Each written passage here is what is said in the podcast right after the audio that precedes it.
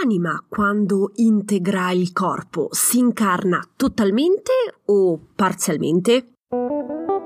Benvenuta al mio podcast Viaggio alla scoperta della spiritualità. Sono Sara Ottoboni e ogni settimana condivido con te spunti, ispirazioni e strategie per aiutarti a connetterti con più fiducia alla tua parte spirituale. Quindi se ti attraggono le tematiche della spiritualità, sei nel posto giusto. Sei pronta ad iniziare il viaggio alla scoperta della tua spiritualità? Iniziamo!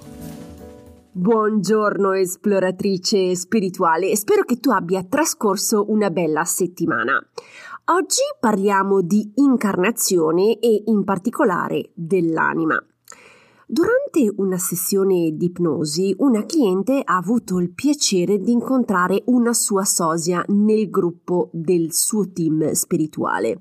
E durante la sessione mi ha detto: Guarda, Sara, c'è proprio un sosia che mi assomiglia tantissimo. Appena uscita dall'ipnosi transtemporale, la mia cliente era curiosa di saperne di più e mi ha chiesto: Ma può capitare di avere un sosia nel tuo team spirituale? È una situazione normale? La risposta concisa e precisa è sì, è normale. Questo sosia rappresenta il tuo sé superiore. In che senso? Questa sosia rappresenta la parte di anima che non si è integrata nel corpo. Ebbene sì, l'anima non si integra totalmente quando vieni su Terra. Solo l'80% della tua anima si incarna nel corpo. Il restante 20% rimane nell'universo con il tuo team spirituale. Quindi, quando ti connetti con il tuo gruppo di guide, il tuo team di guide, hai anche la possibilità di interagire con il 20% della tua anima che non si è incarnata. Ora rispondo alle domande più frequenti che mi pongono le persone in merito a questo argomento. Tutte le persone hanno una percentuale di anima che resta nell'universo? Sì, abbiamo una parte non incarnata, anche te. Non c'è nessuna eccezione. Tutte le persone, tutti gli esseri viventi, comprese le piante, gli animali, i batteri, hanno un 20% della loro anima nell'universo.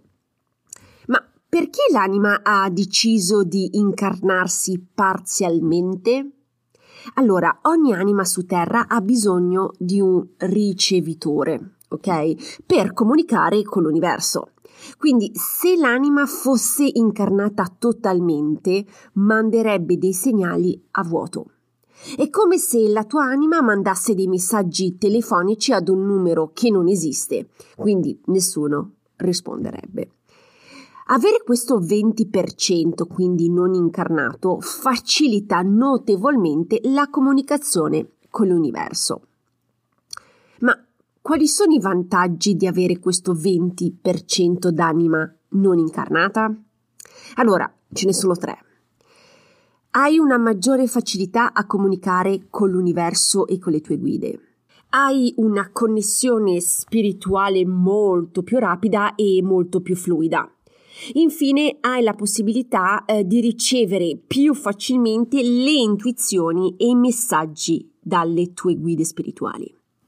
Un'altra domanda che mi viene posta spesso è se la percentuale dell'anima, incarnata o no, rispecchia sempre il rapporto 80-20%. No, può variare. Puoi avere un 90-10, puoi avere un 60-40. Ho semplicemente usato questa proporzione per comodità.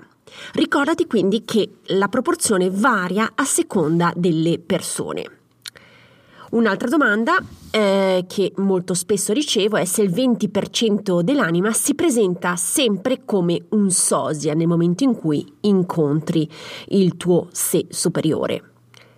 La risposta è sì e no. Molte persone la percepiscono come un sosia, altre invece la percepiscono come un'energia molto molto simile a loro. Ma è possibile non percepire questo 20% d'anima? Certo, è possibile non percepirlo, ma come dico sempre, non vuol dire che non ce l'hai. Eh, tutti possediamo una percentuale d'anima non incarnata. Nel caso della fiamma gemella, cosa succede in questo contesto? Come funziona il 20%?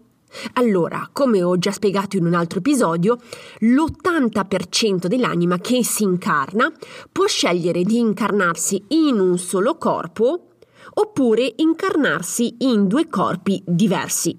In questo caso parliamo di fiamma gemella. Se vuoi approfondire questo argomento, ascolta la puntata numero 71. Ma come si comporta nel caso della fiamma gemella il 20% che non si incarna? Il 20% assiste entrambi i corpi. Allora, se ricapitoliamo insieme i punti importanti della puntata. L'anima non si incarna completamente nel corpo. Un 20% dell'anima rimane nell'universo e ci permette di riconnetterci facilmente con le guide. Puoi percepire bene questo 20% sia nei sogni che durante le sessioni di ipnosi. È interessante interagire con questo 20% d'anima non incarnata in quanto dai voce al tuo istinto e al tuo intuito. L'anima può apparire nel tuo team spirituale anche come un sosia. Nel caso della fiamma gemella, la parte di anima non incarnata assiste entrambi i corpi. Spero che questa puntata ti sia stata utile. Se hai domande, non esitare a contattarmi in privato.